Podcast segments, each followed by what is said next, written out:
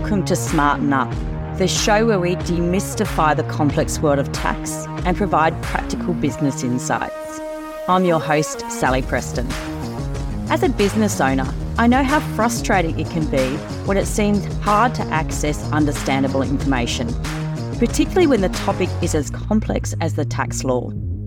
So, in this podcast, we will explore topics to help you make smarter decisions when it comes to your business taxes, which will ultimately benefit your bottom line. Whether you are starting up in business or have been in business for years, this podcast aims to become an essential part of your financial toolkit.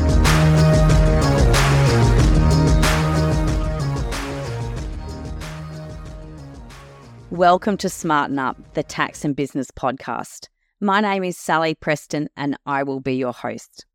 In this episode, we wanted to talk to you about trusts. Now, we spoke briefly about trusts in our episode on structuring your business, but in this episode, we wanted to provide further information on the ins and outs of trusts and what you, as a business owner, and potentially as an appointor or a trustee of a trust, need to know about how they work. So, we won't be covering details of tax information and the tax law, we just wanted to help on the basic operation and how they may be used in your business group. So, what is a trust? Well, a trust is a relationship or an obligation imposed on a person or other entity to hold property for the benefit of another person or entity. So, we call the person that holds the property the trustee and the person that they're holding it for the benefit of the beneficiaries. Now, the reason I refer to it as an obligation is because a trustee is bound by the terms of the trust not to use a trust property for their own benefit, but rather for the benefit of the beneficiaries.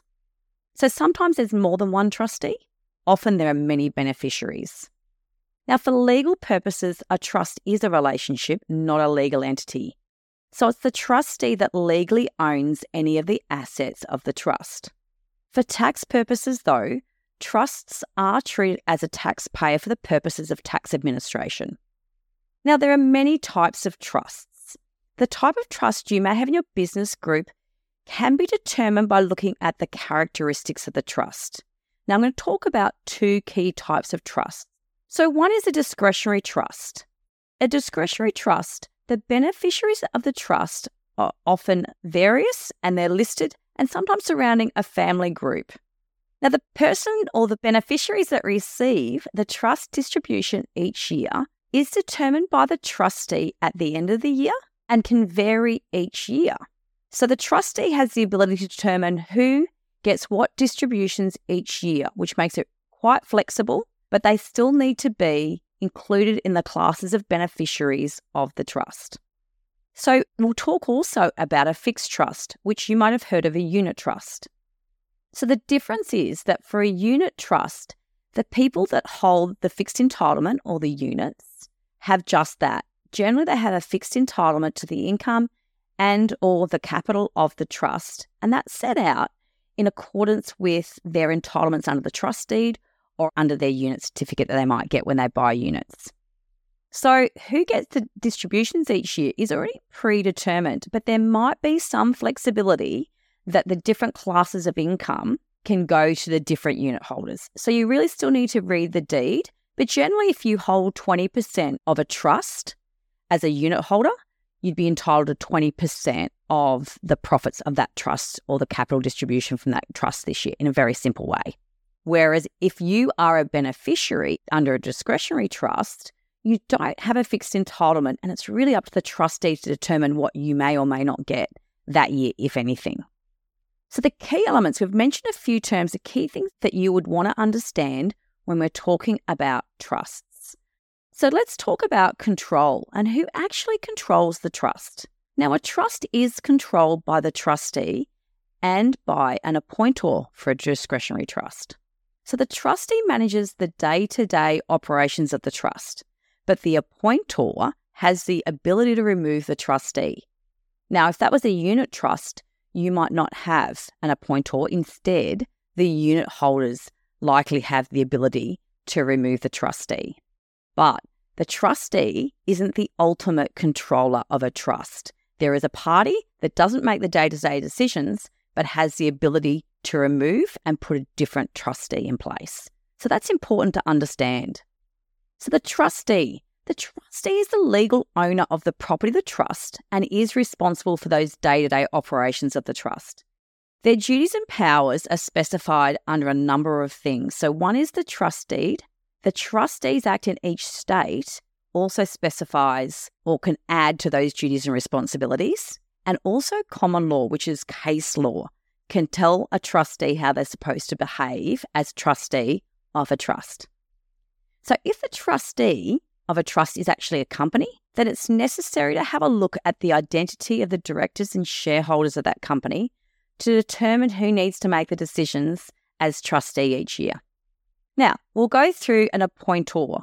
So, an appointor, as we mentioned before, is a named person, there might be more than one, who has the power to remove the trustee and appoint a replacement trustee in a discretionary trust. So, that's another important term to be aware of. We often hear people talk about trustees, but not many people talk about appointors. And if we were going to look at your trust and succession planning for your trust, we would definitely be looking at who has control of that trust by trying to figure out who's the appointor if it's not that clear or if there's been some changes. So, the other term that we've used and for you to be aware of is the trust deed. So, this is the key document that sets out the terms of the trust. It's needed to make sure the trust actually exists and it will set out, amongst other things, who the beneficiaries of the trust are, who the trustee is, what the trust property is, what powers a trustee has to deal with the property, what rights the trustee and the beneficiaries have in relation to the trust property and in relation to each other. It'll also say who the appointor is, how income is defined or determined each year, and how distributions of income or capital may be made. Now, a trustee for a discretionary trust will have a bunch of other clauses in it as well.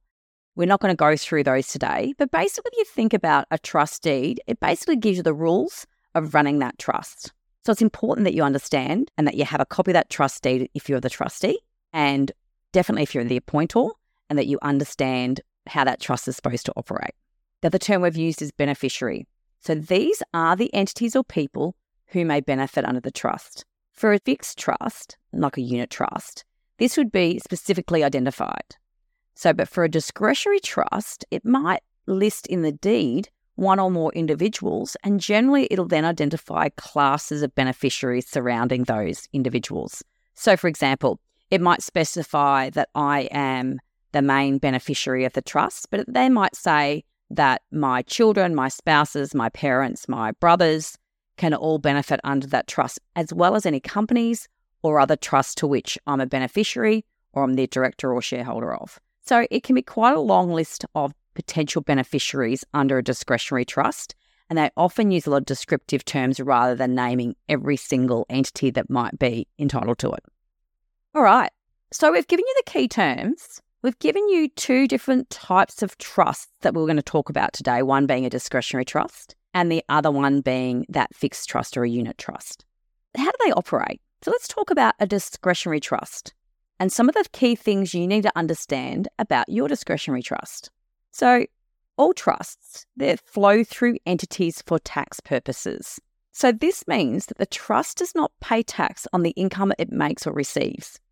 Instead, it distributes this to the beneficiaries who then pay tax on those amounts. It also means that when income flows through the trust, it keeps the same form or nature in the hands of the beneficiary. So, for example, if the trust receives a franked dividend, the beneficiary and the beneficiaries distributed this income, it will be treated similarly in the hands of the beneficiary. So, it'll be treated as a frank distribution received. If instead the trust makes a business profit, then when it makes the distributes the taxable income, it'll be treated as in the same nature, normal taxable income in the hands of the beneficiary. Now, at the end of the year, any intended distribution of the income or profits of the trusts needs to be resolved. And that means it needs to be documented in what we call a trust resolution. So the trust resolution needs to specify who is going to receive the distribution, what they're going to receive. So in some trust deeds, it allows for separate categorization of items of income, for example, capital gains frank dividends separately from other business income or other sources of income. So each beneficiary, if a deed does say this, might be entitled to different classes of income, depending on what the trustee determines at the end of the year. The trustee must also specify in the resolution how much they're going to get. So the deed might say that I'm going to get the franked distribution and I'm only going to get 50% of it, but I'm also going to get 25% of the capital gain. And that's the type of detail that a trust resolution might have at year end that needs to be undertaken.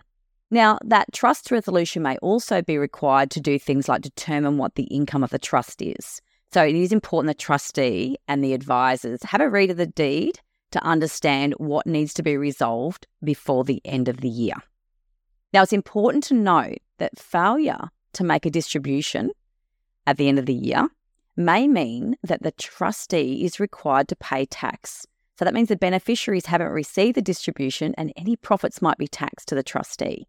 So the bad news about that is the trustee will likely pay tax at the top marginal rate, which is currently 45% plus Medicare levy. So 47 cents in the dollar of your profits might be lost if the trustee has to pay tax. Now, that might not seem so bad if you're already paying a tax rate of that, or the beneficiary would have, but if they're not, then that's a lot more tax than you might otherwise have paid.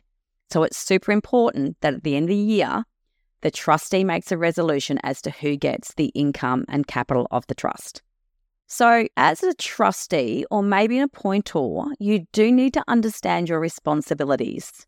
So, this does mean having your trust deed explained to you if you read it and it doesn't make any sense, and making sure that you understand at least the basics of the way that trust operates and that you only act in accordance with what the deed allows.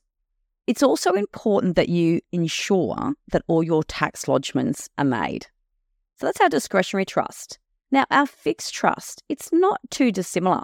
Some of the key things you need to understand about a fixed trust are that there is a set entitlement, and that means that your entitlement can actually be transferred. So, to break that down, so say you have units in a unit trust, depending on what the agreements you've got in place with the other unit holders, you can potentially sell those units or transfer them to somebody else because it is a separate asset that you own, being a fixed entitlement to the interests of the trust. So, it doesn't give you a specific entitlement to individual assets. So, say the trust owns multiple assets, your 20% unit holding doesn't mean you hold 20% of every asset. It doesn't mean you hold 100% of an asset that's worth 20% of the total. It means that you're entitled to 20% of the global. So, you can't call a particular asset, but you will be entitled under the deed to the, your 20%.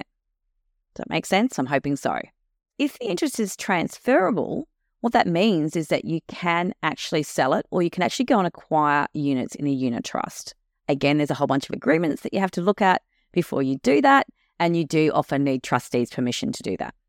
Now, a unit trust is the same as a discretionary trust. It is a flow through entity for tax purposes. So, the same if an income is received by that trust, will be distributed at the end of the year by the trustee. Now, the trustee will look at the guidance or the requirements of the trust deed, but it still needs to make a resolution and document that, particularly if the trust deed allows that even if you're entitled to 20% of the total income, that you might be, they might have the flexibility of sending different classes of income to different unit holders. So it is important as a trustee that it is still documented the unit trust resolution. And again, if failure to make a resolution or failure for there to be a default clause that makes 100% distribution to the unit holders will mean the trustee could be liable for that 47 cents in the dollar tax, which could be really expensive to have missed that obligation to make a distribution or to document it.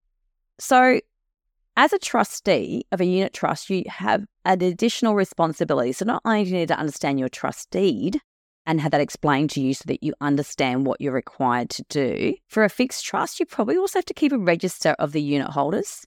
And the trust deed might actually have a whole bunch of rules about acquiring and selling and transferring the interests in those units or in that entitlement. Now, there might be a separate unit holders agreement as well, And as a trustee, you might be responsible for making sure that that's adhered to. Again, you've still got your tax lodgements. The difference with a unit trust, we mentioned it earlier, is that in a discretionary trust, the ultimate control rests with the appointor. Because remember, the appointor has the ability to remove the trustee and put a different trustee in place. Now, in a unit trust, it won't be an appointor. We expect it's going to be the unit holders that make the decision to replace the trustee. The trustee might be a company, for example, and it will be the unit holders, depending on who they are, that make a decision to remove that trustee and put a new one in place. So it's important that you understand who has that control as the decision maker as to, you know, who the trustee is.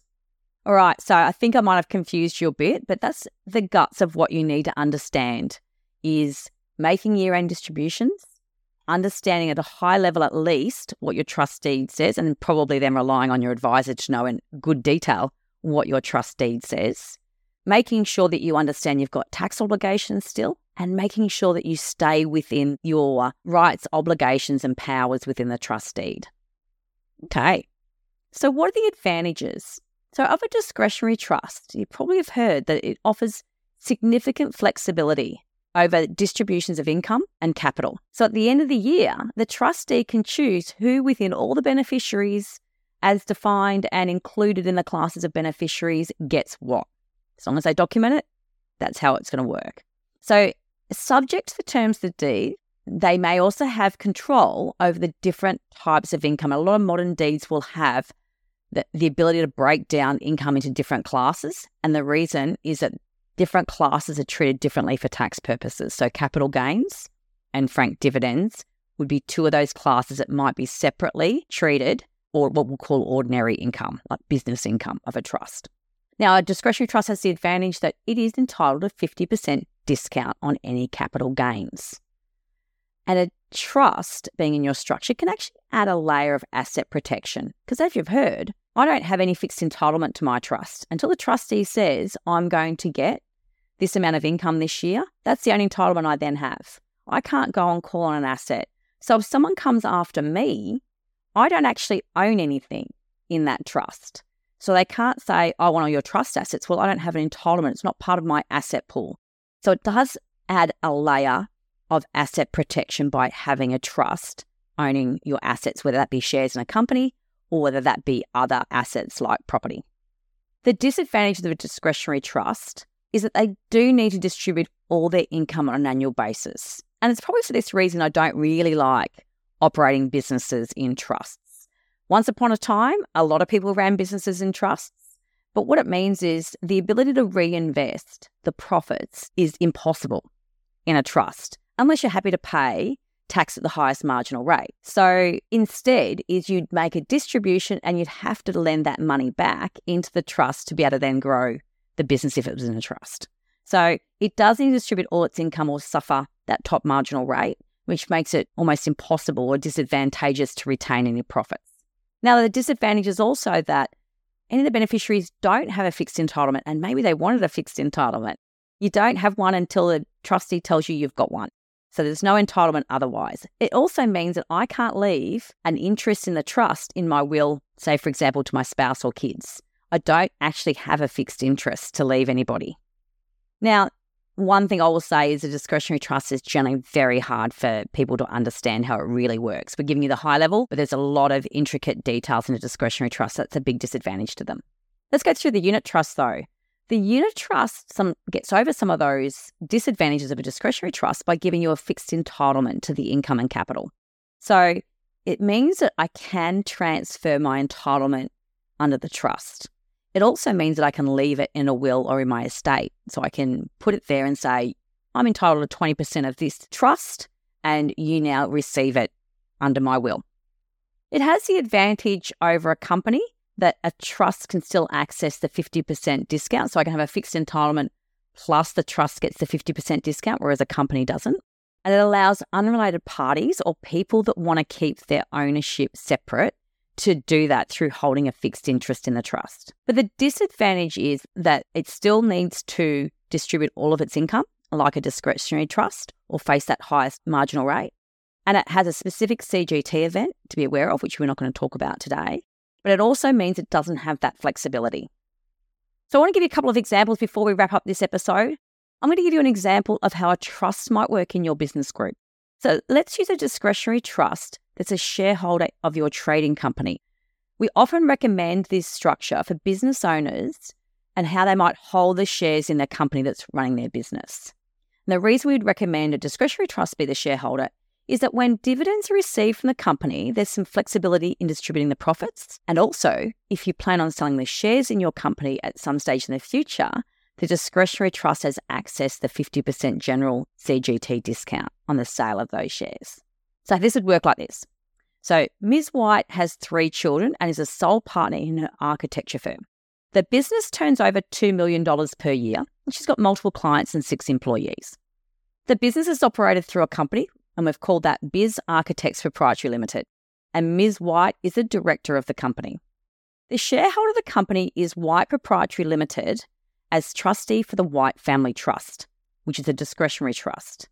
Ms. White, her children, their spouses, other family members, and related entities are all beneficiaries of the discretionary trust there is a family trust election in place for tax purposes, which we haven't covered today. Each year, Ms. White receives a salary from the company, and at the end of the year, as a director of the company, she decides whether or not to pay a dividend out of the company profits. So on 30 June 2023, Biz Architects declared a fully franked dividend. Now, White Proprietary Limited, which is the legal entity that owns the shares as trustee for the White Family Trust, received the dividend and resolved on 30 June 2023 to distribute 100% of the income of the trust to Ms. White. As 100% of the income was distributed to an eligible beneficiary, the trustee won't be liable to pay tax. The trust will lodge an income tax return showing the income and expenses of the trust, as well as disclosing that 100% of that income was distributed to the beneficiary being Ms. White. Ms. White will then include the frank distribution she received in her personal income tax return, and that will include her including the franking credits and getting the benefit of those franking credits. So that's how a discretionary trust might be a shareholder and what would happen and what you'd need to do if it's a shareholder of your business company. My second example is where we use a unit trust. And the reason we're using a unit trust is because in this example, Mr. Black, Ms. White, and Mr. Gray wish to acquire several commercial buildings for long term renting. Now, given the number of parties being three, and that they wish may wish to acquire more assets in the future, or maybe one of the parties may wish to sell out, it's recommended they consider investing through a unit trust with a company as the trustee. So, this structure will provide them the following each party will have a fixed entitlement to the income and capital distributions of the trust. Should a property be sold, the trust has access to the 50% general discount. If a unit holder wishes to exit from the investment, they're only selling the units in the trust rather than having to sell an interest in each asset of the trust. So it could be a lot easier to buy and sell out of the investment portfolio.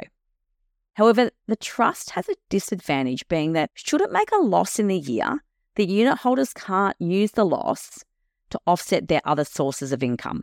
The losses are effectively trapped in the trust and will wait there until they can be utilised against other profits made by the trust in future years. Now, the income and capital gains made each year by the trust will be distributed to each unit holder following the deed, and that should set out the entitlement they have, and a trust resolution will be made.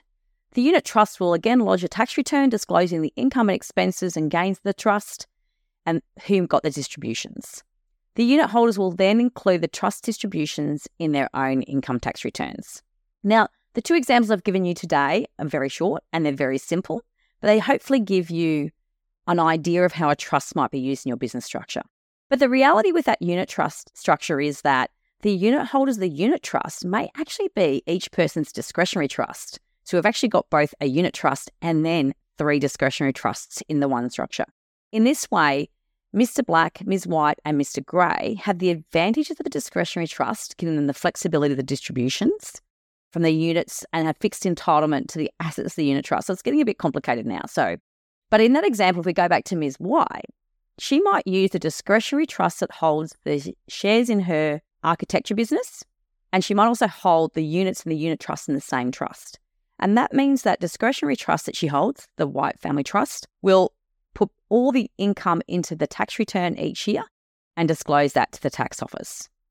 So, hopefully, in this episode, you've learned a little bit more about trusts and at a high level how they work and what some of the key terms that we use when we talk about trusts mean. Hopefully, that it's pointing you in the direction that it is a bit tricky and you definitely should be getting some help, particularly as trustee making a trust resolution before the end of each financial year. My name is Sally Preston. This was an episode of Smarten Up, the Tax and Business podcast, and I look forward to talking to you on the next episode.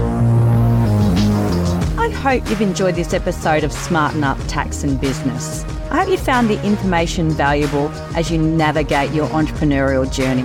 If you did, please leave us a review and share the podcast with your fellow business owners. Remember, what we've talked about today is not a substitute for getting formal advice from an accountant or lawyer that is more specific to your circumstances. But knowledge is power when it comes to getting your taxes right, and it can also save you a buttload of money too.